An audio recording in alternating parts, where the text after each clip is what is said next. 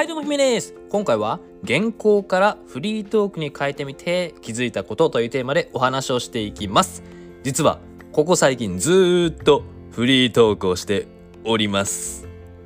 はいなんとスタイフ始めた11月からなのでまあ大体10ヶ月ん？じゃあだから9ヶ月か。9ヶ月ほどはえー、と原稿を毎回作っていてそしてその後1ヶ月ぐらいはずっとフリートークでやっております。えー、そうなんだ と思う。まあまあまあ。えー、まあなどうでもいいですよね。そうなんですよ。フリートークに変えてみました。っていうのも僕自身フリートークちょっと苦手意識があったのでこれちょっとちょ今のうちに挑戦した方が価値あるよねと思ってやってみました。ま今回気づいたこと結論から言いますね。結論としてはいけ意外といけるぞと。意外といけるぞと思いました。はいもう素直に。意外といけるんじゃない？という。多分これはですね理由としましては約もう9ヶ月10ヶ月ほど音声配信をしている中で自分の中でトークの型っていうのができたんですね。例えば、えーと、僕の場合大体、えーと疑問形から始まって結論あとは理由で具体例でまた結論こういう流れで大体やっております。これをもうずっとほとんど毎日やっていたらさすがに型はもう覚えてくれるんですね、脳は。はい、君いつものね、型来たね。はい、来ました。って言って 脳は覚えてくれているみたいです。なので、フリートークでも割と話せるようになったのかなと思いました。しかし、ここで弊害が起きました。音声からテキスト、原稿に変えるのがめんどくさい めんどくさいそうか、これちょっと弊害でしたね。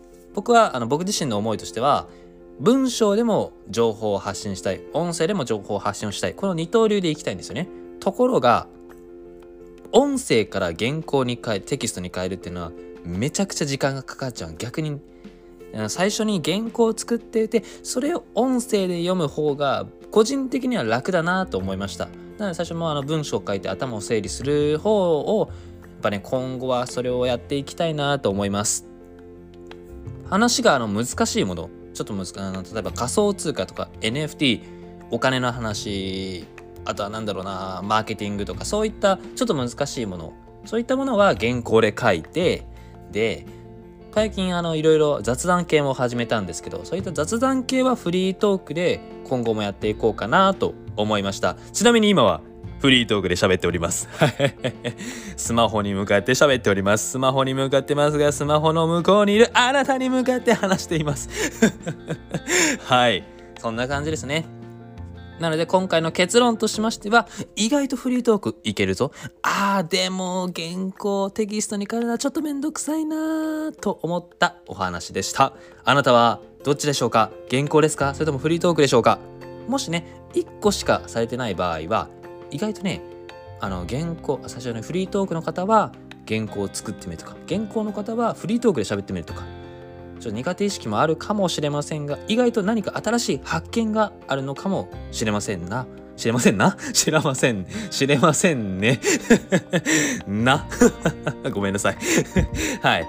まあなのでねちょっとずつなんかいろいろ変化させていくのも面白いかなと僕は思ったのでぜひやってみてください。僕もいろいろ挑戦していきたいと思います。ここまでお聞きくださり、本当にありがとうございます。もしよろしければいいねとフォローお願いいたします。また次回のラジオでお会いいたしましょう。またねバイバイ